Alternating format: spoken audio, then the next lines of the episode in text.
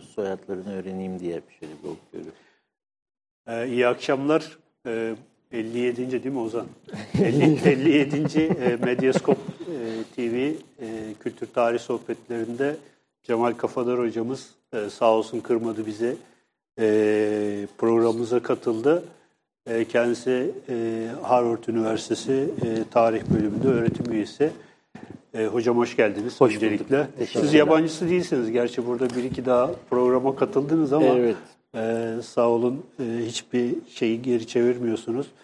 Medyaskop'ta. Medyaskop. Yani, hakikaten Medyaskop'a özel bir Evet, hürmetim var. Evet, Tam evet. kelimesiyle. çok teşekkür ediyoruz. Ee, bizi de kırmadınız. Bizim e, Ozan'la e, kafamızda hep var olan bir şey vardı. Böyle Osmanlı'nın klasik devrinde 17. yüzyılda işte e, Çelebiler, Katip Çelebi, Evliya Çelebi ve Eremiye Çelebi ile ilgili bir dizi program yapmak istiyorduk ve e, bunun bir anlamda mukaddimesini e, sizinle, e, girişini sizinle olun. yapmak kısmet oldu. Çok da iyi bir başlangıç olduğunu ben düşünüyorum. E, bu çerçevede e, bu fikrin mimarı olarak e, ilk soruyu Ozan'ın sormasını e, bekliyorum. E, bir yerden başlayalım. Hadi Tamam. bakalım. Hocam öncelikle hoş geldiniz. Hoş bulduk sağ olun. Ee, hocam ben biraz daha böyle bir şeye çıkıp, dışarı çıkıp oradan içeri gelmek istiyorum. Osmanlı topraklarından e, İberya'ya gideceğim. 16. yüzyılın başlarında biliyoruz Cervantes 1604 ya 1609 gibi şey yayınlıyor. Don Quixote'u yayınlıyor. Ve başında da ilk söz, ilk e, giriş cümlesi şöyle. Aylak okur diye başlıyor. Ey aylak okur diye başlayıp ondan sonra işte kitabın yazılış sebebini Evet. açıklıyor. Ee, burada e, aylaklık ve okur, okurluk e, iki mefhumu Osmanlı e, 17. yüzyılına uygularsak veyahut da orada ararsak e, Eremya Çelebi, e, Katip Çelebi ve Evliya Çelebi bunların e, üçünde ortak noktası e, tırnak içinde bir aylaklık, bir e, gezginlik, bir seyyahlık tarafları var. Evliya Çelebi biliyoruz. E, Eremya Çelebi'nin de İstanbul e, tarihi var ve orada bir e, bir seyyah havasıyla, bir e, e, gezgin havasıyla İstanbul anlatıyor. Siz daha ba- başka bir yerden anlatmıştınız o Bir sinemacı havası. Sinemacı Kul havasıyla. sohbetlerinde e, e, Katip Çelebi'yi de zaten biliyoruz. Cihan Numa'dan e, dolayı Evet. e, coğrafya üzerine bir kitabı var. E, buradan gidersek yani bu aylaklık e, belki tek başına okurluk e, aylaklık ve okurluk 17. yüzyıl Osmanlı dünyasında ne, nereye teka- tekabül ediyor? İlginç. Aylaklığı ille böyle mekan içinde hareket etmek olarak düşünmedim de ben. Hani aylak Yusuf Atılgan'ın aylak adamına kadar Evet. gider. Ee, o da seyyah olmaktan çok farklı bir şey. Yani çağrışımları çok zengin.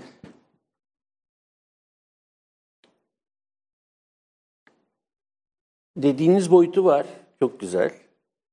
Onun da dışında bunların üçü de bir noktadan sonra bildik kariyer çizgilerini terk etmiş ya da Evliya Çelebi hiç girmemiş zaten. Onun dışında belki de bir katibin ya da bir alimin, medrese aliminin aylak diyeceği tipler. Çalışıyorlar, devamlı bir şeyler üretiyorlar, geziyorlar, yazıyorlar, çiziyorlar, okuyorlar, ediyorlar ama Evliya Çelebi'nin bir kere hiçbir zaman mesleği olmamış. Hani müezzinlik, musahiplik bir yere kadar ama onlarda da bir kariyer çizgisini izlemekle fazla ilgilenmemiş. Onları seyahat için değerlendirmiş diyebiliriz belki daha çok veya tecrübe için. Ee, Eremya Çelebi hem ailesinde var hem bütün çevresinde Langa, Kumkapı çevresinde istese çok rahat entelektüel kapasitesi de e, ruhban sınıfında kariyer yapabilirmiş. evet. Ama o da hiç o tarafa yüz vermemiş. Katip Çelebi dersek bir süre katiplikte ilerlemiş ama fırsatını bulur bulmaz yani büyük bir miras eline geçtiği anda kendini kitaplara hasretmiş. Kendi çalışmalarına hasretmiş. Yani o anlamda üçü de e, bildiğimiz hele 16. yüzyılda çok klasik şematik e, durumuyla karşımıza çıkan kariyer Cornel Fleischer'in tabiriyle kariyer patikalarında bir hayat izlemiyorlar. Evet. Kanunnamelerle belirlenmiş belli terfi çizgileri olan kariyer patikaları var ve bir sürü parlak insan bunu yaşamış. Bu üçü yani 17. yüzyılda genel olarak medrese çerçevesinde entelektüel hayatın dışına kaçan tipler var. Bu saydıklarımız iki belirgin örnek. Eremya Çelebi'yi medrese için konuşamasak bile kendi cemaatinin e, kilise kariyeri ve ruhban sınıfı için benzetebiliriz. Çok büyük bir paralellik var e, evet. bu noktada. Ve bu üç Çelebi benim de özellikle Çelebiler Çağı adını vermek için sembol seçtiğim bu üç Çelebi dönemin meşrebini, ruhunu belirlemekte bize en çok ışık tutan bu üç çelebi bir anlamda dolayısıyla aylak. Evet. Okur, tabii hem ne biçim okurlar. Ve de devirleri biraz okur devri. Ben aslında daha geniş söylediğimde, bazen bir konuşmanın başlığında ya da bir döneme bir isim vermek istediğinizde e, Çelebiler Çağı kısa ve özlü ve net ve güzel duruyor. Ama daha uzun söylemek istediğimde aslında Çelebiler, Hatunlar ve Mecmualar Çağı demek istiyorum. Mecmua bunun çok önemli bir parçası.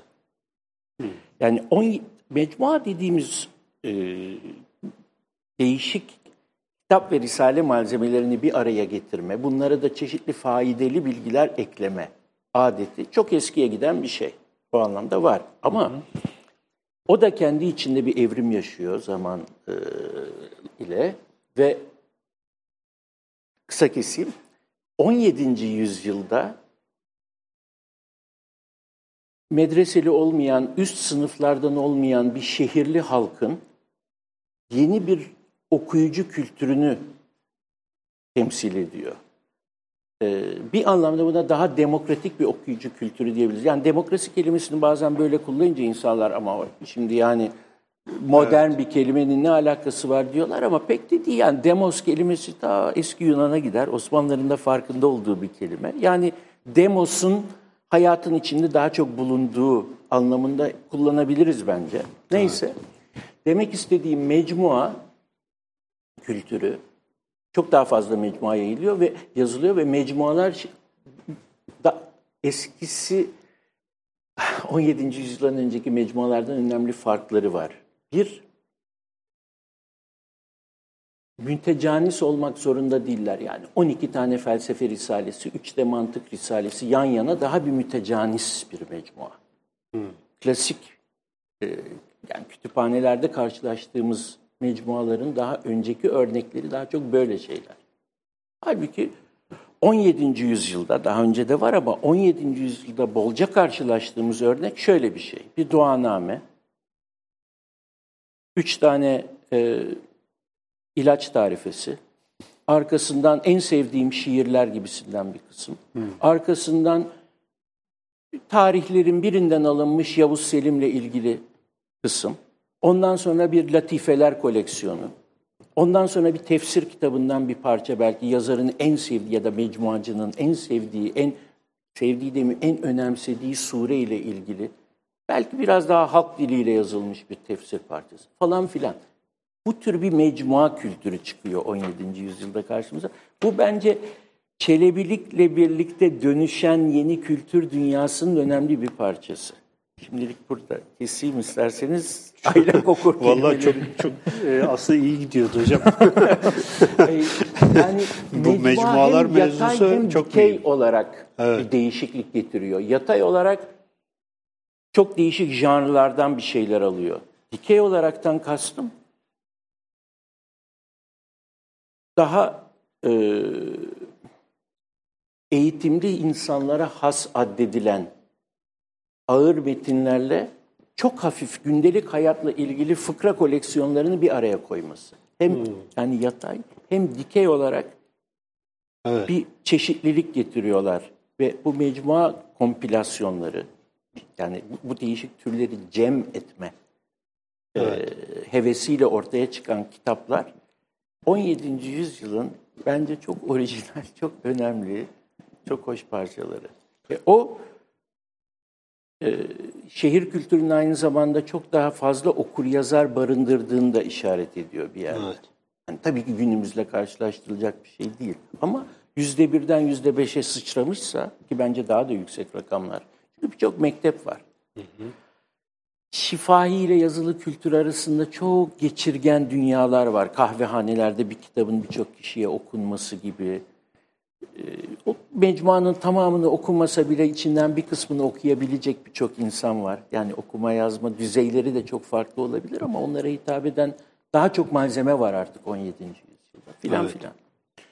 Bu çok ilginç bir yani, Yani e, çelebiler, mecmualar. Evet, yani bu hem bilginin e, yaygınlığı, demokratikleşmesi ve e, okur yazarlık oranının artmasıyla falan da çok ilgili.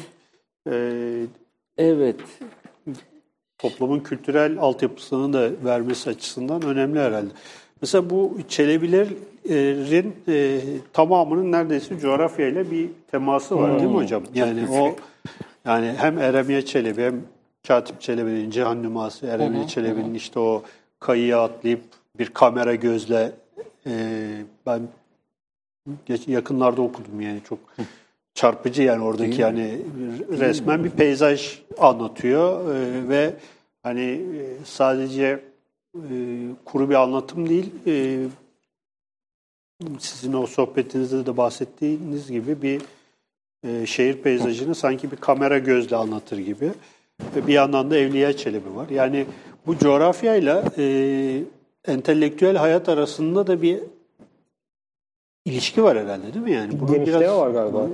Oradan bir genişleme. Genişleme var. Bir, yani coğrafyanın bir ge- genişlemesi Çok var. haklısınız.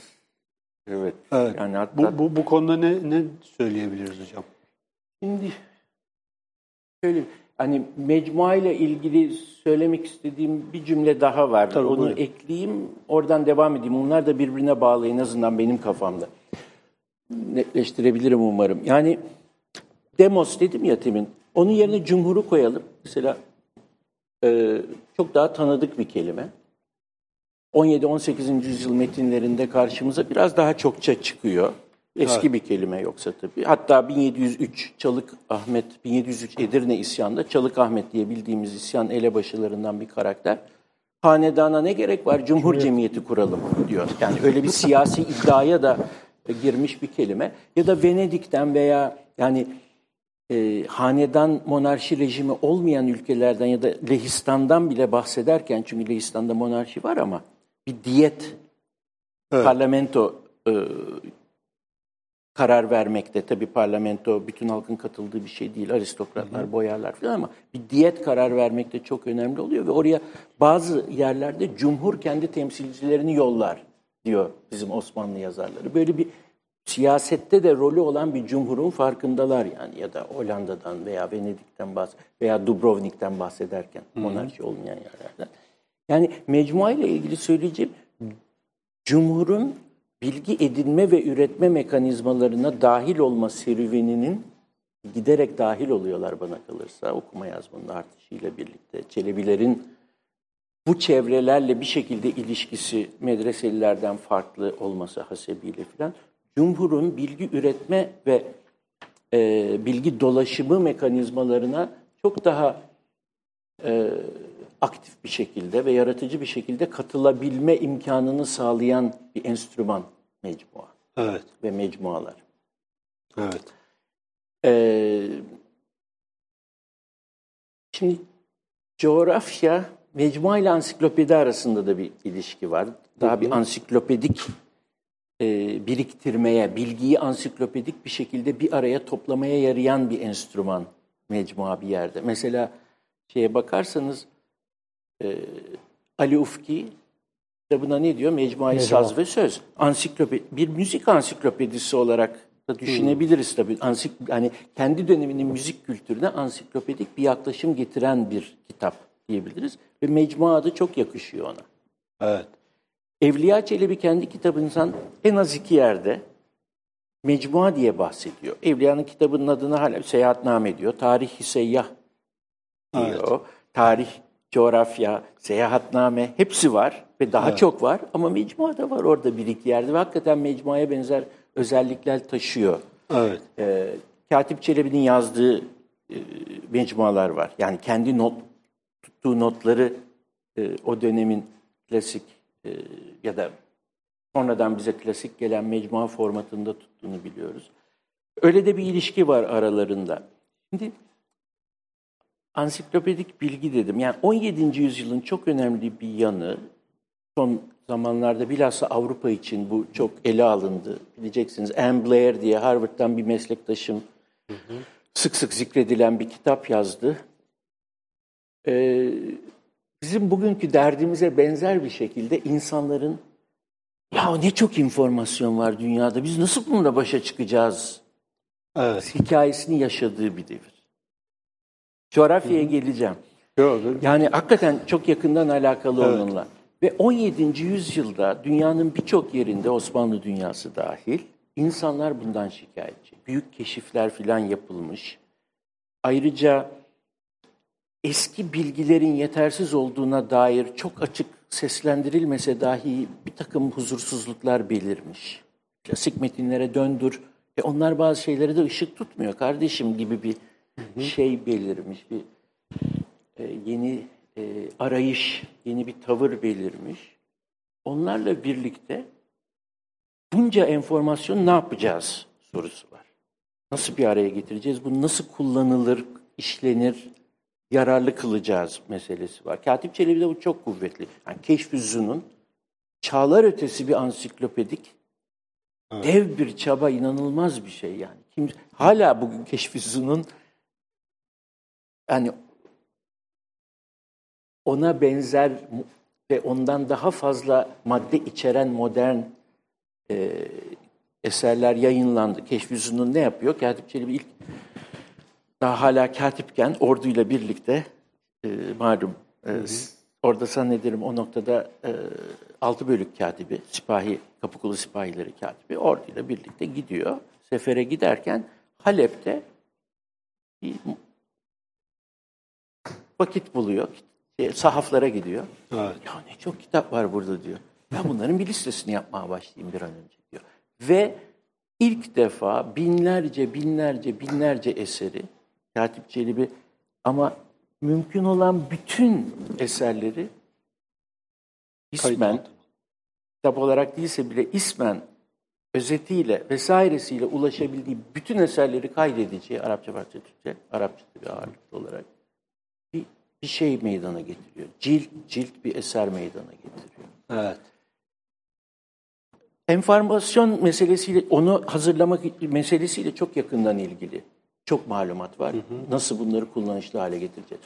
Kitapların formatı değişiyor 17. yüzyılda. Katip Çelebi'nin Süllemül Vusul diye tuttuğu notlar, Keşf-i Zünun'a sonra gidecek olan notlar çok ilginç. Yani yaratıcı bir şekilde not almanın dertleriyle uğraşmış belli ki. Yani Evet. ya, bunca yazarın biyografisini nasıl Keşf-i Zünun'a katacak? Yazarları tek tek e, e, kronolojik mi dizecek, alfabetik mi dizecek? Bu tür problemler daha da kuvvetli bir şekilde çıkıyor tabii malumat çoğaldıkça. Katip Çelebi bazı eserlerinde bayağı modern usul dipnot, vari dipnot bile veriyor ki dipnotun tarihi 17. yüzyılın sonlarıdır. Yani zikrettiği eser ve sayfa numarası. Evet. Bundan sadece bir tek örnek gördüm, abartmayayım. Ama o bir tek örnek bile muazzam bir şeydir. Şimdi biz çok vakayı adiyeden gibi tabii ki zikretmiş, ne yapmış? Bilmem ne bilmem ne. İstanbul 1977 sayfa 63. Evet. Onun bir hikayesi var. Yani ve hakikaten 17. yüzyıldan önce bu şekilde referans vermek diye bir adet yok. Katip Çelebi bayağı o dünyanın parçası. O dünyanın enformasyon derdinin, asıl sorunuza geliyorum belki ama bence gerekliydi Evet, bu coğrafi dolaşma diyelim. O devrin en büyük malumat yığını yeni olan şey coğrafya ile ilgili. Bununla nasıl başa? Coğrafya sadece işte Japonya ne kadar uzaklıkta, orada kaç kişi yaşıyor, onların rejimi nedir, başyeri var mı, dağları, ırmakları değil. Aynı zamanda tabii onların bir takvim sistemi var. O takvim sistemiyle bizimkini uzlaştırabilir miyiz? İşte Katip Çelebi'nin muazzam bir diğer ansiklopedik çalışması takvim çalışması. Çin takvimiyle, Hint takvimiyle, Osmanlı, Evet. pardon yani İslami Hicri takvimiyle, e, Hristiyan değişik kiliselerinin değişik takvimleri olduğunun farkında. Falan filan Yahudi takvimiyle. Bunların hikayelerine bakıyor. Ayrıca Katip Çelebi coğrafya deyince mesela neyle ilgileniyor? Çağdaşlarından da tabii bunu ilgili. Bir kere Katip Çelebi okunan, bilinen ve önemsenen bir yazar. Onu Popüler yalnız birisi yani. birisi gibi görmeyelim. Ee, işte malum meşhur sorusunu soruyor. Mizanül Hak kitabının başına aldığı şeyden şikayet ediyor. Şeyhülislamların artık coğrafyadan, geometriden, bu tür bilimlerden habersiz olduğunu e, yazıyor. Biraz da haksızlık ediyor belki ama bir sebebi var o polemiği yapmakta. Mesela diyor sorsanız diyor e, Kuzey Kutbu'nda ne kadar nasıl oruç tutulacak? Ne cevap verecekler diyor. Şimdi, yani coğrafi keşifleri karşımıza çıkardığı malumat, bilgi, bilgi işleme sorunları çok boyutlu. Evet. Coğrafya dediğimizde bütün bunlarla birlikte düşünürsek hakikaten yormuş insanları. Avrupa'da da böyle. Atlaslar ortaya çıkıyor. Atlaslar hemen tabii Osmanlılar arasında da çok fazla ellerinde olmasa bile çok makbul bir kitap türü oluyor. Evet. Ee, hani bu meseleyi biraz daha öteye götüre, götürmek isterim. Ama başka bir sorularınız varsa oraya Hocam geçelim aslında- isterseniz. Çünkü coğrafyanın seküler bilgi ile de bir ilgisi var. Bunu diyeyim. Evet. Şimdi e, sizin biraz önce bahsettiğiniz bu coğrafyayla da kısmen bağlantılı, kısmen de farklı bir e, bağlantısı var. Başka bir e, noktası var. Şimdi Antonio Galand'ın İstanbul'a ait günlük anılar 1672-73'te tuttuğu notlardan. 1673'e ait iki kısım okuyacağım müsaadenizle. Biraz uzun olabilir ama çok ben, ben çok güzel. dün, dün akşam böyle e, Galand'ı karıştırırken denk geldi. Ya Galen harikadır. O yüzden bunu Evet. okumanızı umarım teşvik edici bir şey olarak ileride Cidden e, beni çok heyecanlandırdı. Ee, İstanbul'da 18 Nisan e, Salı 1673 bu ikinci yıl çünkü. İstanbul'da Mehmet Çelebi'yi ziyaret ettim. Burada bir Mehmet Çelebi de var ayrıca. İs- Şeyini bilmiyoruz, kim olduğunu bilmiyoruz Evet. ama Mehmet Çelebi de var. Bir Çelebi daha var. Bana eskilerin Türklerce hala riayet edilen usulü mucibince yedi iklime ayrılmış olmak üzere iki dünyaya ait ve her e, memleketin ismi Türkçe yazılmış harita kopyaları gösterdi. Doğrusu bu harita bana pek doğru göründü ve coğrafyacılarımızdan birinin haritasından kopya edilmiş olmasından şüpheliyim. Bu haritada bulduğum hata bu Türkçe'de gösterdi, bu Türkiye'de gösterdiğim veçiyle Kore'nin son senelerde yapılmış bir keşif mucibince kıtaya bağlı olacak yerde bir ada şeklinde çizilmiş bulunmasıydı. Kaptan Paşa bu haritadan iki sureti padişah için Babali'ye yollamış bulunuyordu. Kendisinin evinde bu haritadan başka tahta satıhları yapıştırılmış ve bütün etrafı altın çivilerle bir, bir cilt şeklini almış olan dört İtalyan deniz haritası gördüm. Bunlar 1545'te Girit'te George Kalopade isminde biri tarafından vücuda getirilmişti. Bir dünya haritasında bu haritayı tam- yapanın Taprobana ismini verdiği Seylan Adası'nın ne vaziyetinden, ne büyüklüğünden, ne de şeklinden haberdar bulunmadığını fark ettim. Çünkü bu adayı Cemorin burnunun ötesine koymaktadır ve onu yuvarlak olarak gösterecek yerde Maldiv adalarına çok benzeten müstakil bir biçimde göstermektedir. Aynı vesileyle Türkçe bir tarih yazmış bulunan Hüseyin Efendi isminde bir Türk gördüm. Bu Hezarfen Hüseyin Efendi. Kendisini oldukça yakışıklı bir adam buldum ve boyu normalden uygun olmakla beraber hiç de çirkin gelmiyordu. Ee, aynı gün işte 10 12 inç edebiyatında olup Türklerin din ve imanlarına bahis yani Pir Ali e, Alioğlu Mehmet'in Vasiyetnamesi isimli bir Türkçe kitap gördüm. Ondan sonra fa- şey geçiyor. Şimdi bir e, bir not daha okuyacağım. Yine müsaadenizle. Estağfurullah. Büyükelçi Hazret 15 Eylül Cuma. Büyükelçi Hazretleri namına Hüseyin Efendi isimli bir Türk tarihçisini ziyaret ettim. Yine Hüseyin Hazarfen Hüseyin Efendi. Yani bunu da bir aslında Çelebi olarak sayabiliriz değil mi hocam? Tabii. Kendisi bir Rum kilisesinden çevrilme olduğundan kilise camii denen bir cami yakınında oturmaktadır. Vefa tarafları. Vefa şey herhalde kilise camii. Bu caminin kapısı bırakılmış eski sütunlarla hala süslüdür. Son ekselans namına kendisinden dostluğunu istedim ve kendisini buna hazır bulmaklığıma rağmen de gönlünü daha fazla kazanmak üzere Büyükelçinin yollamakta olduğu bir çuha ve bir saten ceket verdim. Onu beklemediği bir öyle bir şey verilmesinden müteahhir gördüğüm gibi son ekselansı bu tarz bir lütufta bulunmaya mecbur edecek hiçbir şey yapmamış olduğunda söylediğinden Büyükelçinin istediği do istediği doğrultusunda kendisine vermeye ona mecbur etmeye arzu eylediği ayrıca da bu ayrıca da bu hediyenin vücuda getirmiş olduğu bir tarihe karşı bir takdir nişanesi olduğu şeklinde cevap verdim. Bunun üzerine bana bu kadar değersiz bir şeyin bu derecede takdir edilmeye layık olmadığını ve bu eseri asla beğenmediğinden bir gün intişar etmeye daha layık olan bir yenisini yazmış bulunduğunu ve meskür eseri bitirir bitirmez son ekselansı takdim etmeyi ihmal etmeyeceğini söyledi. 16 Eylül Cumartesi ertesi günü aynı Hüseyin Efendi Ekselansı görmeye geldi. Ekselans ona sultanla vezirin yaptırmış olduğu portrelerini gösterdi. Ve Hüseyin Efendi kendisine sofrasında yemek yediren büyükelçinin nezaket ve ikramlarından pek memnun bir halde döndü.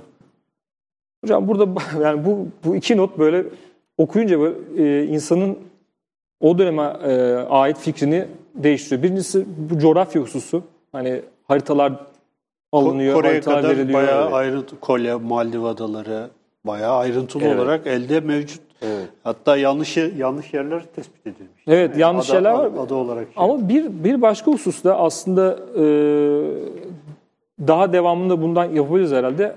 E, Osmanlı Çelebilerinin, Osmanlı efendilerinin e, dış dünyayla buradaki elçiler vasıtasıyla birebir e, iletişimde olmaları. Mesela şu şey kısmında biz e, siz gelmeden evvel konuşuyorduk.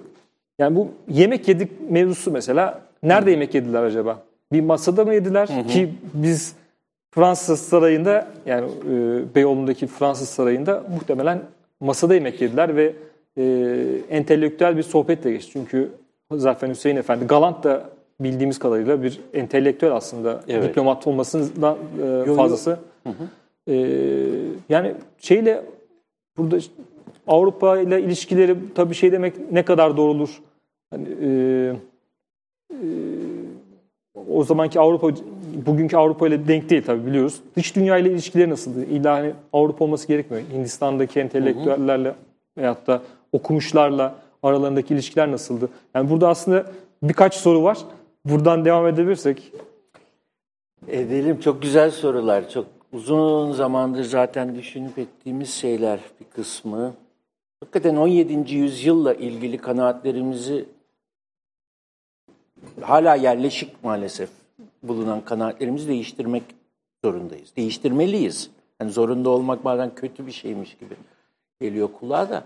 Hani değiştirmemiz için çok sebep var ve güzel.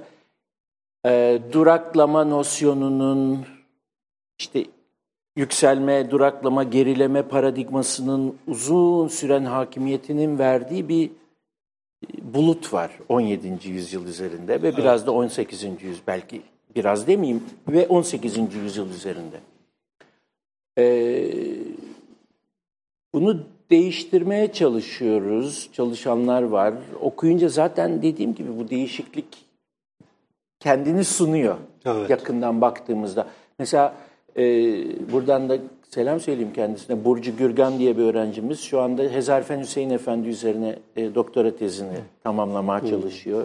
Çok güzel bir tez olacak inşallah. Ee, 17. yüzyıl üzerine çeşitli başka çalışmalar yapılıyor. Galen bunun önemli bir noktası. Galen şimdi ilginç bir adam. Diplomat değil aslında yani diplomatik heyetle birlikte gidiyor e, ve bir doktora tezi hazırlamak üzere gidiyor. Diplomatik heyette e, Akademisyen Yunan yani. Orta, Rum Orta, Grek Ortodoks Kilisesi'nin diyelim e, ilahiyat fikrinin belli bir yönünü çalışmak üzere test konusu veriliyor kendisine ve o şekilde genç bir akademisyen olarak geliyor. Ama ondan sonra dilleri öğrenince, buranın kültür hayatına girince ve kendisi de beklemediği bu tür dostluklar kurunca çok başka yönlerde gidiyor. Mesela Avrupa'da en iyi bilinen yanı Gala'nın Binbir Gece masallarını keşfeden ve çeviren kişi olması. Ee, malumunuz e, yani farklı boyutları olan bir şey. Hüseyin Efendi gibi başka e, Osmanlı dostları olduğunu, bunlar arasında Müslüman e, Osmanlılar olduğunu da mesela biliyoruz. Ve sırf o değil, ben daha yeni bir ay olmadım Bolonya'da Marsili arşivindeydim. Kont Marsili, Galan'dan, Galan'la kısmen çakışıyor, kısmen Galan'dan sonra. O da Hezarfen Hüseyin'le arkadaş. Hezarfen Hüseyin bayağı çevre edinmiş Merkezi bir şey. Çok meraklı. Hezarfen Hüseyin'in piri kim? Katip Yani ilham kaynağı kim? Piri tasavvufi anlamında değil tabii. İlk Katip Çelebi. Yani bir çevre var. Birbirlerini okuyorlar, düşünüyorlar. Yeni e, kuşaklara, gençlere aktarıyorlar bazı merakları, hevesleri, bilgileri. E, Marsili arşivinde vakit geçirince zaman 83'ten beri ben Marsili arşivinde birkaç kere gidip böyle birkaç gün geçirme fırsatı buldum. Şey, notlar arasında hep şeyleri görüyorsunuz. İşte kaptan bilmem kim ile geçen gün oturdum bana Osmanlı gemilerinin tiplerini çizdi.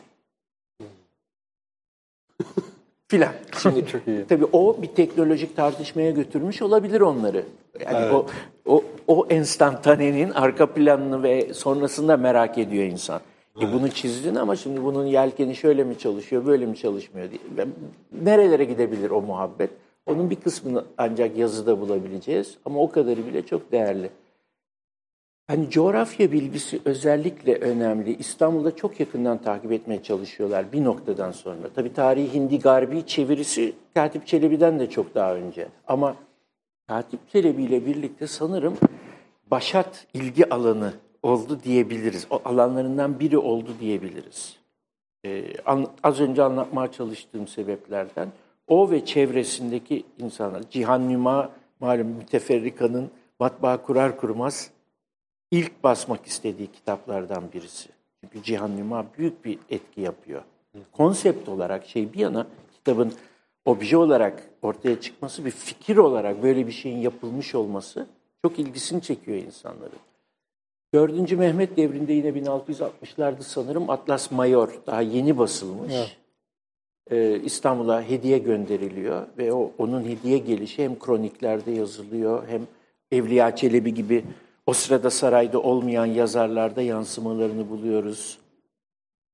Bu hani az önce anlattığım sebeplerden dar anlamında bir coğrafi bilgi olarak bakmayalım buna. Birçok boyutuyla coğrafya yeni keşiflerle birlikte ortaya çıkan yeni dünyanın neye benzediği ve insanlara ne gibi e, yenilikler, tehlikeler, e, imkanlar, farklar sunduğu düşünen zihinleri müthiş meşgul ediyor.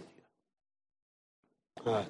Demin anlattığım şeyi ekleyebiliriz. Mesela yeni keşiflerle birlikte ve yeni ticaret yollarıyla birlikte insanların hayatına hep yeni tüketim maddeleri giriyor. Gündelik yiyecek maddeleri. İşte domates, işte kahve.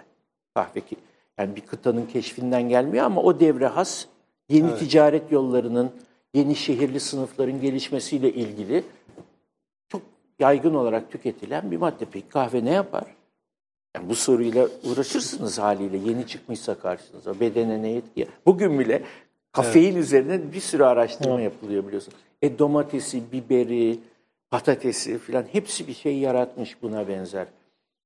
Ee, ilgiler, e, meraklar, sorular, bazen e, korkular. bütün bu boyutlarıyla coğrafya 17. yüzyılda e, çok önemli bir bilgi alanı. Çelebi, şimdi medresede de muhakkak, muhakkak değil, örnekleri de verelim. Coğrafya meraklıları var. Astronomi, heyet ya da eski tabiriyle ve nücum medreseye uzak bir bilim alanı değil. Birebir evet. müfredat dedi müfredat diye bir şey yok belki ama okutulan kitaplar tanıdığımız kadarıyla birebir bunu içermese bile. Ama işte medresenin yapılaşmış, oturmuş eğitim sisteminde o sırada coğrafyanın bu kadar merkezi bir yeri de yok. Heyet ve nücum ilimlerinin bile daha çoğu belki müneccimler tarafından yapılıyor. Yani medrese hı hı. eğitimiyle alakalı ama onun dışında olan bir kariyer çizgisi. Tabii denizciler arasında mesela Seydi Ali Reis hani daha çok Hindistan'dan dönüş maceralarıyla bilinir ama aynı zamanda çok önemli bir astronomi ve coğrafya evet. eserinin yazarı malumun. Evet. Heyet üzerine falan. Şimdi bu tür bilgi alanları haliyle kendine medresenin dışında daha rahat bir yer buluyor diyelim. E 17. yüzyılda coğrafyaya ilgi bu patlamayı yaşayınca daha ilk başında sözünü ettiğim medresenin dışında neşvü nema bulan Çelebiler ile yakın bir ilişkisi oluyor bu bilgi alanının. Evet. Yani bu dönemin diğer çok ilginç bir karakteri Müneccimbaşı. Hani Çelebi adını almasa da meşhur tarih yazarı. Başka şeylerin yanında. Mesela o Müneccimbaşı'nın bir özelliği e, belki gözünüze ilişmiştir. Eremya Çelebi'den bir Ermeni tarihi çevirmesini rica ediyor. Ve Eremya Çelebi çeviriyor bunu. Evet. Müneccimbaşı için. Hani sırf Avrupalılarla sizin verdiğiniz örnekte Galan'la Hezarfen Hüseyin karşılaşıyor. Ama aynı zamanda Müneccimbaşı ile Eremya da karşılaşıyor. Eremya ile Galan da belki karşılaşıyor ya da Galan değilse bir başka Fransız. Yani Osmanlı toplumunun kendi içinde farklı yeni iletişim ağları ve imkanları ortaya çıkıyor. 16'da da vardı muhakkak ama değişik şekillerde, değişik ilgiler çerçevesinde e, ortaya çıkıyor. Yani Galan'la ilgili okuduklarınız o kadar çok şey çağrıştırıyor ki e, coğrafyanın çok iyi Katip Çelebi'den sonra o yakın takip, iyi takip e, devam ediyor. Evet. Hezarfen çok iyi bir örnek. E, Dımışki, Şamlı e, bir diğer coğrafyacı, Bartınlı bir diğer haritacı. Hepsi bunlar 17 sonu, 18 başına İbrahim Müteferrika'ya giden çizgide çok önemli isimler. Takip ediyorlar. Bildiğimiz e, imkanlar sadece birebir bir Frank'le karşılaşmak şeklinde değil ki denizciler için bu imkan o kadar da zor değil. Deniz evet. üstünde, gemilerde falan. Lingua franca biliyorlar onların çoğu muhakkak. Evet. Konuşmak için ne konu yani hangi dili biliyorlardı dese insanlar onun bile cevabı evet. artık e, nispeten kolay. Hmm. Bir diğer hususiyet neydi okuduklarınızda yani coğrafyanın ötesinde bir şey daha var. Bu karşılaşmalar. Karşılaşma. Evet, Avrupalılarla hatta resme dahi giriyor. Keşke yanımda bir iki resim getirseydim. Ee, hem İran'da bu o devirde hem Osmanlı topraklarında e, Franklerle Osmanlıların birlikte sosyalleştiği bazı sahneler resmedilmeye başlıyor. En geç 18. yüzyıl başında sanırım 17'nin sonunda İran'da kesinlikle var 17'nin sonunda bu tür tablolar. Ve bunlar böyle şey kastetmiyorum. Yani tabii ki diplomatik heyetler her zaman e, saray halkıyla mesela belli bir şey yaşıyorlar. E, seremonyel düzeyde muhakkak bir kere. Onun ötesinde de yaşıyor. Onu aşan bir şeyden bahsediyorum burada. Yani e, evet. Sarayla doğrudan bir alakası, bir, orada bir görevi, herhangi bir resmi makamı olmayan birisi olarak Tezarfen Hüseyin'in e, tür karşılaşmalar yaşaması. Elçilik e, heyetlerindeki insanlar e, ve de elçiliklerin mekanları ayrıca çeşitli karşılaşmalar için e, kullanılıyor, değerlendiriliyor. Onu da çeşitli örneklerden biliyoruz. E, çok daha önce 1970 hiç dile çevrilmedi böyle şey bir yayın olarak kaldı o maalesef. Heidrun Wurm diye bir Alman meslektaş. Kendisini hiç tanımadım ama hep zikrederim. 1971'de sanırım bir tez bitiriyor Almanya'da. Ee, Hezarfen Hüseyin'in Avrupalı ilişkileri üzerine. Avrupalı Marsili var içinde, Galan var, daha başkalarını keşfetmiş. Tabii Galan'dan önce işte bir şey var. Levinus Warner diye bu Leiden'daki meşhur Osmanlı yazma koleksiyonunun çoğunu oraya götüren, hı hı. Katip Çelebileri filan takip eden İstanbul'da. Ee, daha da çok şey bulacağız inşallah 17. yüzyıla bu gözle bakınca. Ayrıca dışarı gidenleri biraz daha iyi tanımaya başladık. Hani evet. Osmanlı, sırf Evliya Çelebi yok. Esir olarak orada kalıp sonra hani Avrupalılar arasında da böylesi çok var. Hani e, seyyah diye, seyahat literatürü diye bazen çok kolay kategorize ediyoruz da durup böyle kendime hatırlatmam gerekiyor. Ya bu seyyah dediğimiz adamların bir kısmı seyyah değil aslında esir. Evet. Esiri var değil mi hocam? Esir Osmanlılardan da o şekilde aynen yani e, o tarafta esir olarak gidip bulunup sonra dönüp yazdıklarını bize seyahatname gibi okutan e, yazarlar var. Marsili'de ilk, e, Marsili'de bir noktada esir kalıyor Osmanlı e, İstanbul'unda. E, mesela Marsili Boğaz'ın akıntılarını, balıklarını ve rüzgarlarını ilk defa çalışan adam. Evet. 1680'de Roma'da yayınlıyor kitabını. Ee, ve bunun bir, önemli bir kısmını İstanbul'da esir kalmış İtalyanlarla Rumeli Hisarı'nda ve Yedikule'de denize çok yakın yaşıyorlar ve aslında o esaret hani zindan hayatı da değil. Evet. Nezaret altında dolaşıyorlar. Hı hı. Onlarla muhabbetle, onlardan öğrendikleriyle de yazdığını söylüyor. Evet. Şimdi e, bu anlattıklarınızı ben hani bana yaptığı çağrışımı hiç bir paylaşmak istiyorum. Hani bizde genel olarak şöyle bir şey vardır ya hocam. Türkiye'de ansiklopedist yetişmemiştir. Evet. işte ansiklopedistler varken Türkiye'de veya Osmanlı'da böyle bir çaba olmamıştı. Mesela sizin şu anlattıklarınızı dinlerken benim aklıma hep o geldi. Yani o anlamda belki bir ansiklopedi, e, o sistematikte bir ansiklopedi çalışması yoktu. Ama yani bir bilginin derlenip toparlanması bu mecmua meselesi bu açıdan çok önemli. Evet. Yani e, böyle bir gayret herhalde vardı ve bu e, gayret e, belki hani bir kıyas yapmak ne kadar doğrudur onu çok fazla bilemiyorum ama sonuçta e, örtüşen bir gayret yani bunlar birbiriyle örtüşen farklı seviyelerde de olsa birbiriyle örtüşen bir şey. Bizde genellikle hani tarih denildiği zaman böyle e, bir e, ezbere öğretilen bir şey var. İşte kategorize ederek hı hı. ve işte belli ön yargılarla yaklaşarak. Mesela sizin e, o kul sohbetlerinde anlattığınız bir Evliya Çelebi şeyi vardı. Dördüncü Murat'la Evliya Çelebi'nin hikayesi. O Dördüncü Murat'ın işte e, hamamdan çıkıp bunun başın üstüne çevirmesi falan. Evet. Yani bu gerçek bir olay e, doğal olarak. Yani bu e, meselelerde biraz hani sanki bugüne kadar bildiğimiz her şeyi biraz farklı yönlerden de okumak e, gerekiyor. Değil mi? Ne diyorsunuz bu konuyla ilgili? Haklısınız. Çok da güzel özetlediniz aslında. Yani örnek vermekten öteye söylenecek fazla bir şey yok. 17-18. yüzyıllar bilhassa karanlık yüzyıllar evet. ola geldi. Karanlık sadece bilinmemek anlamında da değil.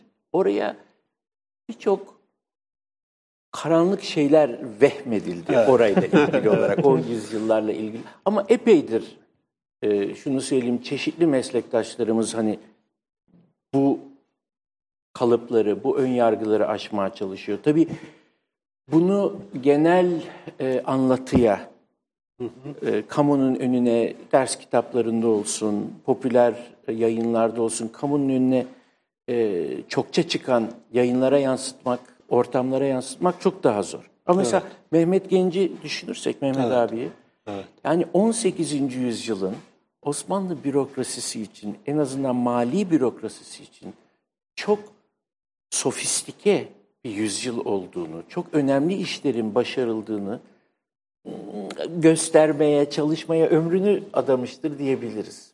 Mesela o önümüzde çok iyi bir örnekti bizim için. Hayır, 18. yüzyılı yabana atmayın. Bakın 18. yüzyılın mali bürokrasinin tuttuğu notlar tamam 16'dakinden çok farklı. Ama ondan daha geri, ondan daha az gelişmiş filan değil. Bilakis çok daha fazla meseleyle, çok daha ilginç yeni enstrümanlarla uğraşıyorlar falan filan. Sa- sadece üstelik bürokrasinin not tutma yöntemi de değil. Ee, ne bileyim mukata sistemini geliştirmek gibi pratikte de hakikaten gedik sistemini ortaya koymak gibi çeşitli e, bir kısmı başarılı, bir kısmı başarısız, bir kısmı bir süre başarılı belki sonra başarısız ama her ekonomik tedbir öyle değil midir zaten? Evet, tabii. Yani e, yeniliklerle dolu bir devir olduğunu mesela e, görebiliyoruz Mehmet abinin, Mehmet Genç'in yazdıklarında. Evet. Bunun gibi e, bir takım e, çalışmaların genel büyük anlatıyı değiştirmesi, dönüştürmesi çok zaman alıyormuş maalesef. Ben de zamanla fark ettim. Bir makaleyle, iki makaleyle Evet. olamıyor. Ama bir birikim de var şimdi ve çok değişik bir gözle bak bakabiliyoruz. Bunun altyapısı oluştu gibime geliyor ve çok buna bağlı olarak çok değişik hani bazı şeylerin sinemaya yansıması, romana yansıması belki bir tarihçinin makalesinden daha da etkili oluyor. Evet. Ama bunlar zaten biri iyi, biri kötü, biri olsun, biri olmasın tercihleri değil ki. Yani hepsi birbirini besleyen şeyler. Biliyorum ki iyi bir romancı, iyi bir sinemacı elinden geldiğince okuyor akademik tarihçinde ne yaptığını bir şeyler kapacak kadar oku yani takip ediyor anlamında söylemiyorum ama kendi konusunda mesela neyse isim vermeyeyim sonra işte şu yazarı methetti ötekini zemetti filan olabilir. Ee,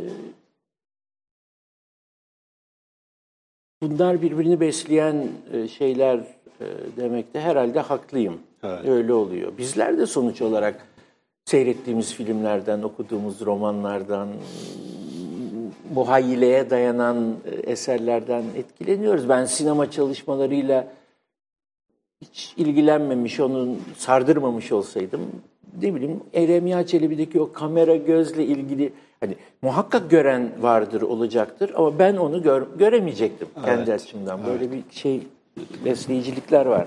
17. yüzyıla gelince hakikaten şimdi çok güzel ifade ettiniz tabii. Yani bunları böyle bir Osmanlı toplumunu ve kültürünü e, zenginliğiyle, derinliğiyle anlamamıza zarar vermiş bir önemli husus şu. Avrupa ile sürekli gerekli gereksiz ve ille de Avrupa'yı çok ilerek, iyi bilerek e, yapılmayan karşılaştırmalar. Yani şimdi aa, Avrupa'dan bunca seyyah gelmiş. Osmanlılar seyahati sevmiyordu canım. Canım şimdi Avrupa'dan gelen onca seyyaha karşılık siz ona benzer bir şey dediniz. İlla aynı seviyede olmayabilir Evet, ama evet. örtüşme. Çok güzel ifade ettiniz onu. Şimdi kaç kişi gitmiş? Bir bakalım önce.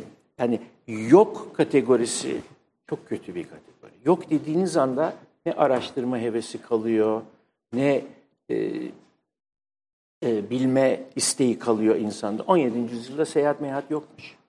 17. yüzyılda yenilik yokmuş. Geleneksel işte her şey kötüye gidiyormuş. Bakıp ne diyorlarmış? Ya biz eskiye dönebilirsek kurtarırız yoksa yandık. E, eskiye dönmeyi de beceremedikleri için her şey kötüye gitmiş durmuş. Altın çağ anlayışı varmış kafalarında. O altın çağa yani Süleyman devrine dönmek istemişler. O kurumları yeniden yaşatmak istemişler falan falan falan gibi. Yani varlar yoklar çeteli. Osmanlılarda birey mirey yokmuş canım. Osmanlılarda uluslararası ticarete giden Müslüman mı varmış bırak canım. Yani birbiri üstüne yığdığınızda bütün bunları ve arka planda da böyle bir hepsinin var olduğu cevval, muazzam, dinamik, parlamış bir Avrupa var. Evet.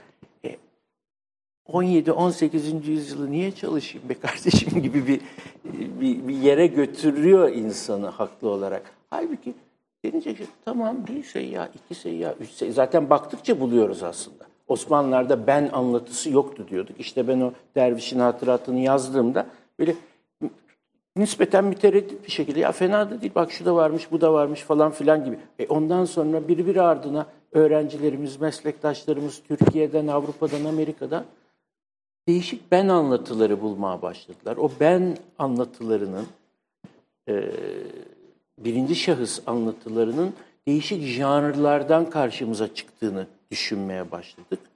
Şu anda başa çıkamayacağımız kadar çok bir malzeme var.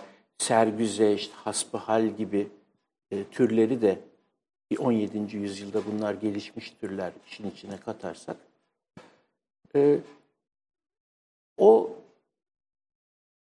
tabii ki karşılaştırmalı tarih yapmalıyız. Ben her zaman için karşılaştırmadan yanayım. Avrupa ile karşılaştırmak da çok doğal.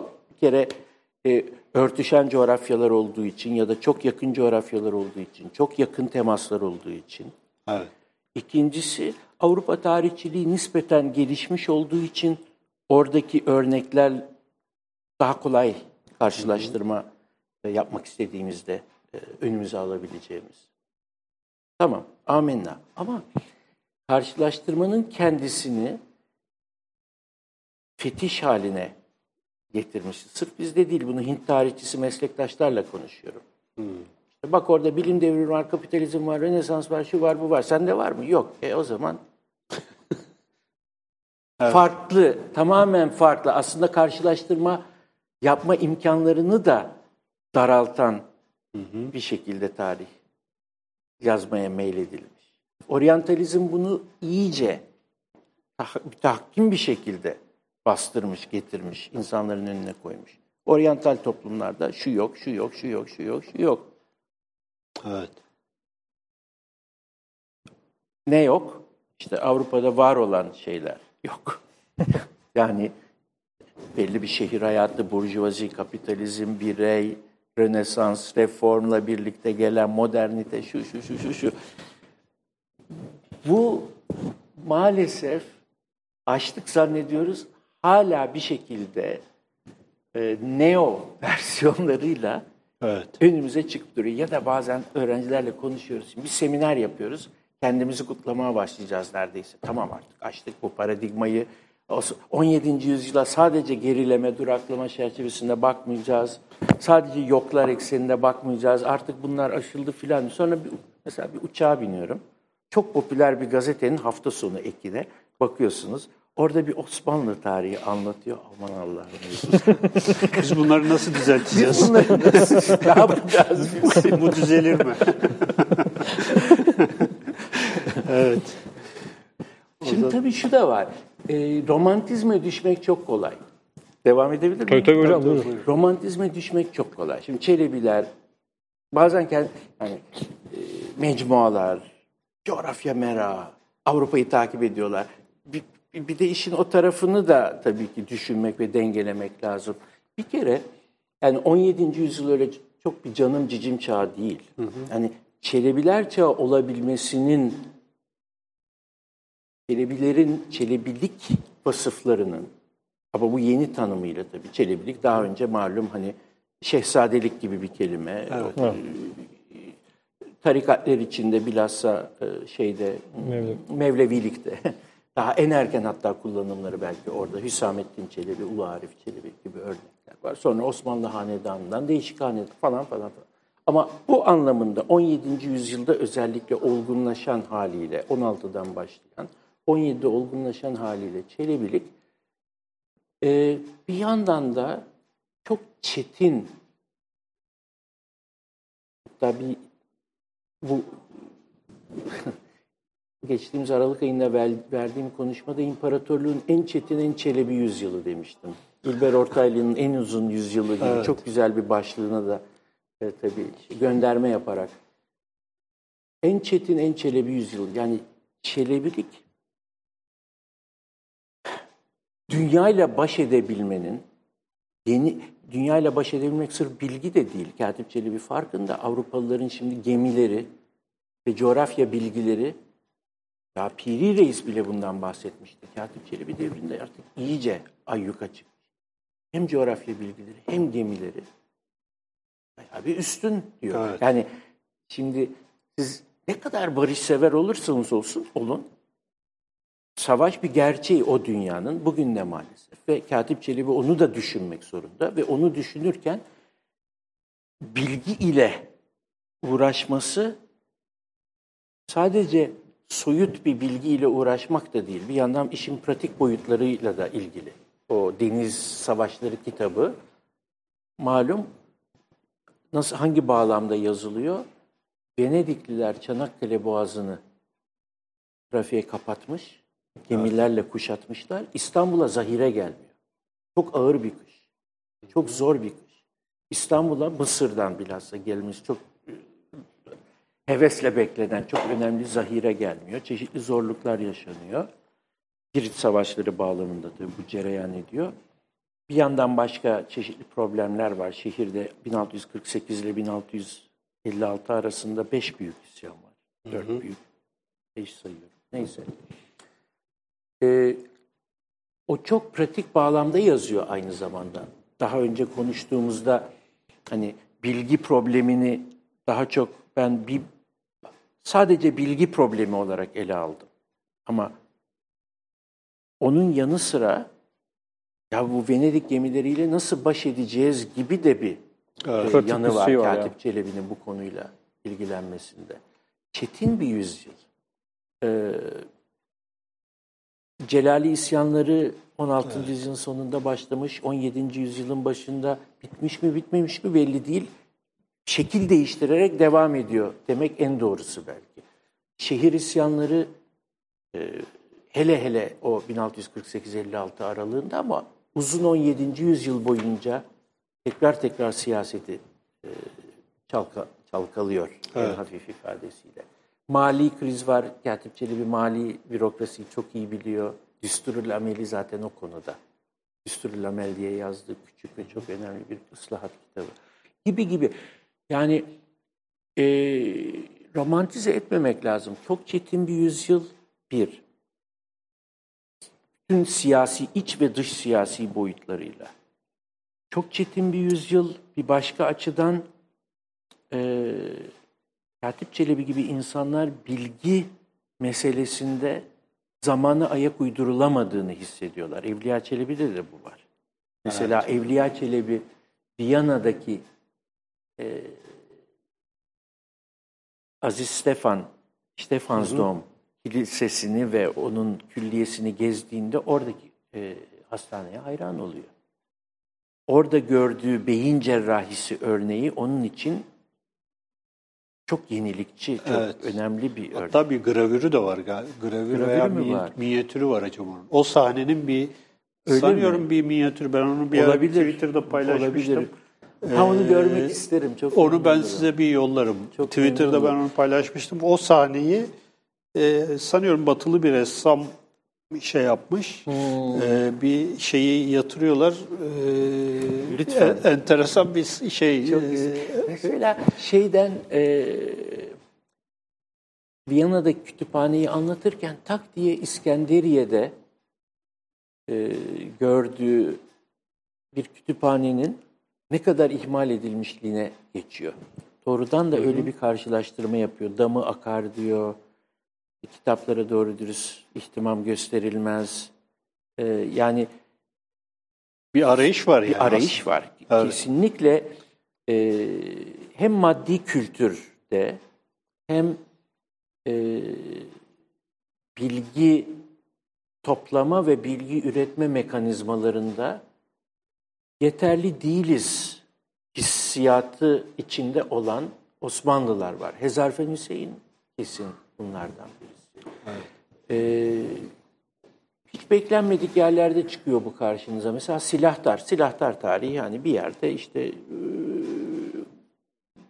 birbiri ardına vakaları sıra- sıralayan, o vakanüvislere de haksızlık edilir. Ben onların aslında e, çok önemli tarih yaklaşımları hatta bazılarının Naima gibi Naima. tarih felsefeleri olduğunu söyleyebilirim. Bu da tabii e, hani bir baktıysanız zaten kesinlikle malumunuz. Evet. Kılıcı gözüyle baktıysanız hani onları aman işte vaka üstüne vaka anlatan birisi gibi bir klişeyle yaklaşmadıysanız o kaynağa kesinlikle çok sofistike.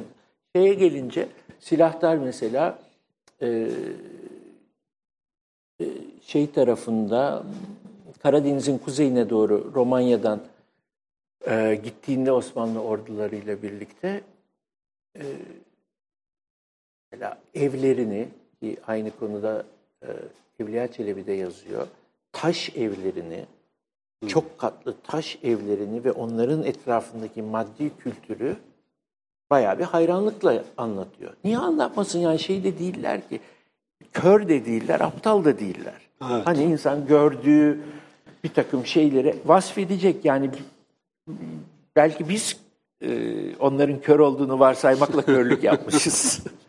Evet. Ama gördükleri şey hep iç açıcı şey de değil demek Evet. istiyorum. Dolayısıyla hani romantize edilecek bir şey asla değil. Ama bu insanlara hakkını vererek ciddiyetle derinlemesine okuduğumuzda e, düşünen insanlar, derinlikli insanlar, incelikli insanlar, bu sözünü ettiğimiz yazarlar ve onların okurları ve çevreleri. Evet. Evet.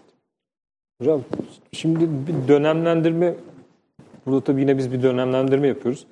Ee, yine e, bu Antonio Galant üzerine konuşurken işte 1672'de kimin padişah olduğunu tartışıyorduk. Yani o kadar e, 17. yüzyıl o kadar şeyden e, padişahlardan Radarın dışında. Ba- bağımsız ki mesela hani 16. yüzyıl veyahut da 15. yüzyılda sıralı olarak sayabiliyoruz. Veya işte 16. yüzyılın denk geldiği işte altın çağ e, isimlendirmesi ama e, şeyde 17. yüzyılda öyle bir şey yok. Yani padişahlar kim padişah e, böyle karizmatik padişahlar da yok. E, ve şeyde de anlatımda da biraz önce yine bahsettik duraklama devri olarak da e, isimlendiriliyor. Bu biraz da bu şey kısmına e, dönemlendirme. E, sizin çünkü hem doktora teziniz 16. yüzyıl gerilemesi üzerine hem de ilk e, kitabınız kuruluş dönemi üzerine yani bir hem kuruluş hem e, gerileme yani şey içinde eskiden gerileme, Gerileme dediğimiz denilen. Tabii tabii anlıyorum sizi. Evet. Tırnak içinde. Evet. onun üzerinden biraz e, konuşsak yani bu Dönemlendirme. dönemlendirme ve 16. yüzyılın nerede 16. belki 17 şey e, 17. pardon çok 18. yüzyıl nerede duruyor? Çünkü 19. yüzyıl biliyoruz artık şey Çok uzun güzel. Ya 1672'den çok somuttan genele doğru gidelim. Avcı Mehmet devri tabii ki şey yaptınız, konuştunuz.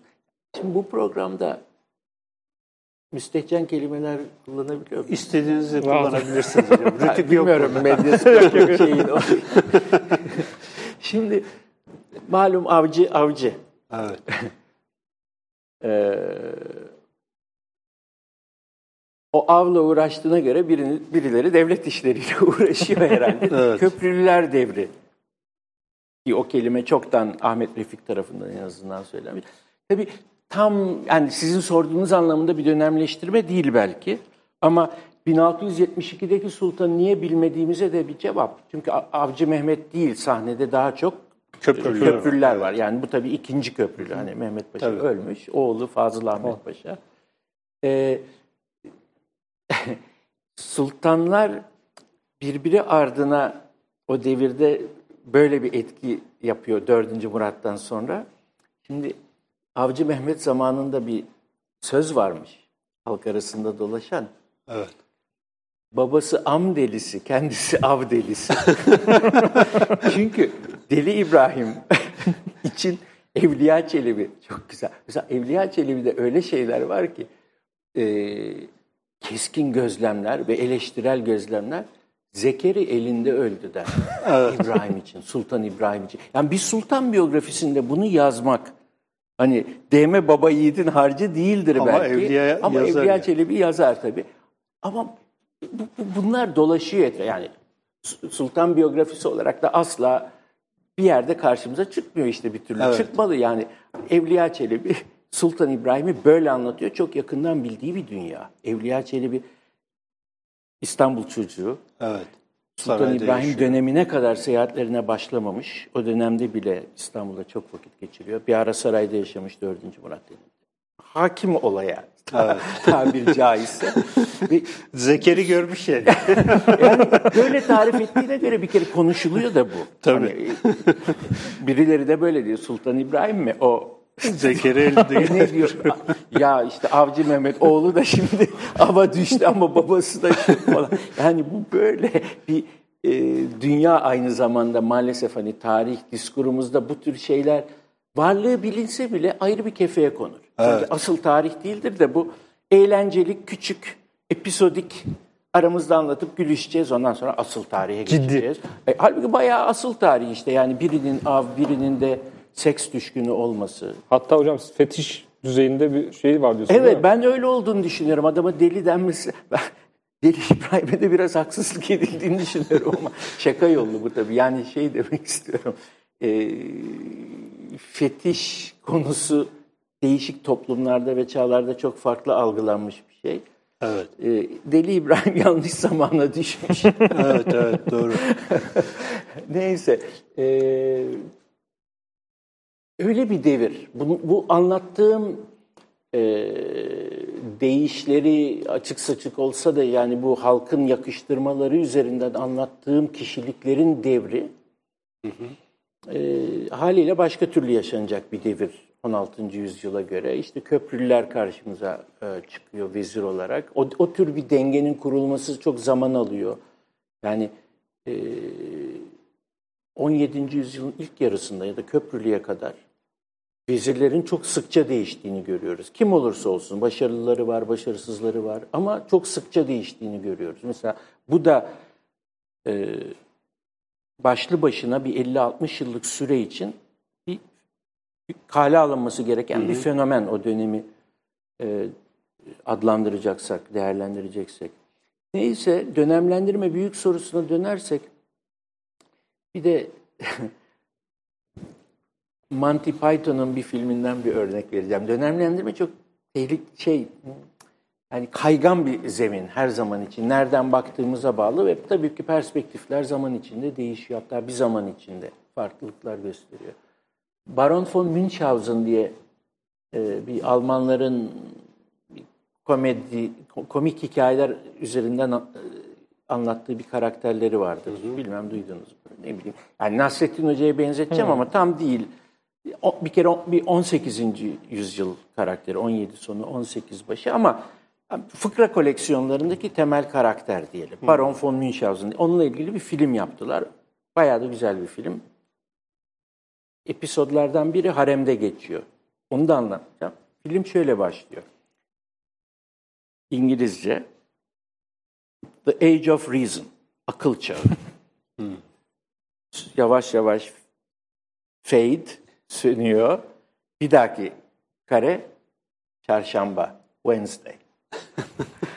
yani akıl çağı zaten orduları göstermeye başlıyor. Ordular savaşacak, herkes birbirini darmaduman edecek. Şimdi akıl çağı lafıyla ve akıl çağı üzerinden bir dönemleştirme yapılmasıyla iki, iki, ikisiyle birden dalga geçiyor. Bir kere akıl Evet. çağı hemen ordulara dönse zaten bir e, parodi yapmış olacak. Evet. Pardon, ironi. Ama bir de araya çarşambayı sıkıştırıyor. yani aslında gündelik hayatta yaşadığımız ritimlere göre işte çarşamba, perşembe, cuma, cumartesi, bu yıl, geçen yıl, bu bahar falan daha önemli icabında biz böyle büyük isimler vererek hani Evet. çarşambayı, perşembeyi hepsini bir önemsizleştiriveriyoruz. Ha, Akıl çağı, hepsini örten bir gerçekmiş gibi.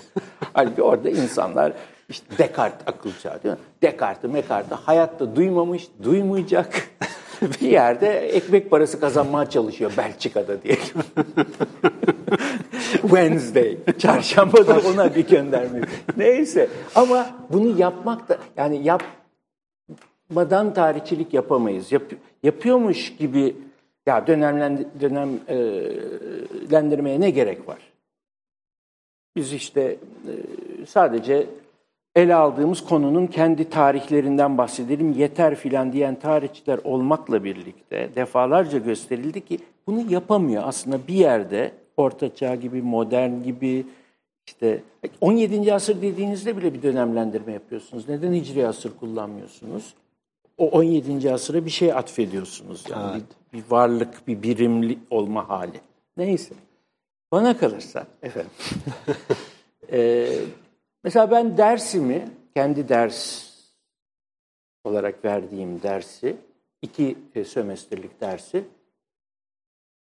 e, Orta Çağ'dan başlatıp aslında bin tarihi civarından başlatıyorum. Hem Bizans e, topraklarındaki bin tarihinden hem Orta Asya'dan gelen Türklerin bin tarihinden hem İslam dünyasındaki bir takım dönüşümlerin neyse binden başlıyor. 1550'ye geliyorum. Çünkü 1550'de hiçbir şey olmadı. hiçbir şeyin olmadığı bir yer. Tabii değil. Hani öyle bir şey var. Büyük Ee, bir şey sonra olmadı. 1550'den 51'den ya da alıp e, sonu ne o da belli değil. 1918 mi, 20 mi, 23 mi, 24 mi birçok şey Evet. alınabilir. Ama yine küçük bir zaman dilimi penceresi içinde. Ee, neden 1550'ye getiriyorum? Çünkü 1551'de ilk kahvehane açılıyor İstanbul'da. Evet en önemli olay o. Yani yeni bir şehir toplumunun oluşması ve yani kendim de gülerek veriyorum bu örneği. Kahvehane yerine başka bir şey de seçilebilir. Ama aşağı yukarı o devirde yani 16. yüzyılın ortalarında sırf Osmanlı dünyasında da değil aslında birçok yerde yeni bir şehirli toplum ve onun bir takım yeni özellikleri karşımıza çıkmaya başlıyor. Çelebiler onun bir Tabii. e, ürünü ve tezahürü denebilir 17. yüzyılın e, bağlamında. E, ama tam tabi tarih koymak her zaman e, tehlikeli. 17 16. yüzyılın ikinci yarısında sonuna doğru büyük dönüşümlerin olduğunu ve oradan itibaren yeni bir şeyden bahsetmemiz gerektiğini hepimiz biliyoruz bence. Baki Tezcan mesela ikinci imparatorluk e, başlığını koydu kitaba. Yani nasıl dönemlendir? Oralarda çok büyük değişiklikler oluyor arkadaşlar. Yani düşünürseniz şimdi Osmanlı düzeninin temelini oluşturan tımar ve devşirme. Evet. Ne kadar merkezi olduklarını konuşmamıza gerek yok burada. İkisi de çözülmeye başlıyor. Pat diye değişmiyor tabii ama 1550'deki halleriyle 1600'deki halleri, hele 1650'deki halleri çok farklı birbirinden. Yerlerine yeni kurumlar, yeni uygulamalar, yeni mekanizmalar, yeni enstrümanlar gelmiş. İltizam, devşirmenin yerine işte farklı insan alım modelleri falan filan. İki. Hanedan tevarüsü değişir. Bu herhangi bir monarşik sistem için bir anayasa yazacak olsanız, yazılı anayasa yok ama diyelim oturdunuz, Osmanlı'nın anayasası, anayasası neye benziyordu? 1580'de deseniz ya da 1620'de deseniz, e, hanedanın nasıl e, birinden bir diğerine geçeceğini, her rejim için zaten şey değil mi, iktidar değişikliği en temel meseledir. Biz işte şimdi seçimle falan Yapıyoruz. hallediyoruz. İşte onun e, adamları gidecek, onun adamları şöyle gelecek, şu kadarı değişecek, şu kadarı değişmeyecek falan filan. Yani o değişiyor. Ee, tabii devletin e, toprak ve nüfus sayım modelleri, yani tahrir yöntemi tımara bağlı olarak diyebiliriz ama o başlı başına önemli bir enstrüman, mekanizma. Evet. Kendi çağında Osmanlıların e, bütün komşu ve farklı devletlere kıyasla çok başarılı yaptığı, uyguladığı bir yöntem. Yani tek Osmanlılardır diyemeyiz bir tahrir ya da ona benzer e, kadastro işlemleri yapan ama Osmanlıların hani çağdaşları arasında sivrildiği bir yöntem. Evet. O değişiyor. Falan falan falan. Daha sayabiliriz. Ee, dolayısıyla tak diye bir tarih koymak gerekmiyor da bence. 16. yüzyılın son çeyreğinde ya da ikinci yarısında büyük bir dönüşüm başlıyor. Ve o bence tabii dünya ile dünyada olan bitenle etkileşim içinde cereyan eden bir dönüşüm. Ne bileyim, askeri devrim dediğimiz hadise olmasa belki tımar ve devşirmedeki bu değişiklik bu yaşanmayacak ya da böyle radikal bir şekilde yaşanmayacak. Evet. Filan filan. Ee, o çerçeveden baktığımızda e,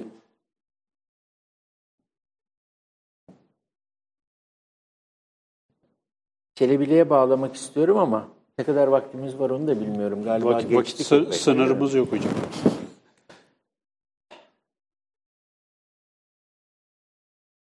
Bu altyapının e, yansıması herhalde bir sonraki bir dönüm belirliyor. Yani öyle de diyebiliriz. Öyle bir boyutu var çünkü. Bir de bu dönüşümlerle birlikte ortaya çıkan yeni yapının e, dünyada olan bitenle ilişkisinde bir sorun, bir eksiklik demin bahsettiğimiz bir yetmezlik görüyorlar. Onu halletmeye çalışıyorlar. Onu evet. o- oraya yeni çözümler düşünmeye çalışıyorlar. Orada ya da düşünemiyorlar ya da diyelim Evliya Çelebi ille yeni çözümler üretme peşinde olan birisi değil. Katip Çelebi öyle. Katip Çelebi'nin ıslahatla ilgili doğrudan yazdıkları var malum. Evliya Çelebi'nin de bence dolaylı olarak var diyebiliriz. Ee, ama o bir yana bunu mesele etmiş insanlar. Evet. Yani e, dünya nerede, biz neredeyiz? E, Osmanlı toplumunun değişik sorunları, e, özellikleri nasıl e, çizilebilir, resmedilebilir filan gibi şeylerle uğraşıyorlar. Meselelerle uğraşıyorlar. E, evet. Yani aslında bugünkü meseleler, bugün bizim de üzerine, üzerine düşündüğümüz, Düşündüğümüz e, dertlendiğimiz, Doğru. işte e, kıyaslama yaptığımız, e, yani o- onlarla bizim aramızda aslında bir fark yok. Aslında şöyle, şöyle bir sorun da var herhalde. Bu e, 16. yüzyılın başındaki kriz e, işte 16. Is- 1600'lerin başındaki pardon 1600'lerin başındaki yani 17. yüzyılın Tabii, başındaki kriz e, işte padişah su- sunulan lahiyalar işte biz geriliyor muyuz işte çöküş ya da inhitat fikri aslında bugünü de bugüne kadar ge- gelen bir. Evet. Yani bugünkü işte, e, şimdi aklıma şey geldi hemen.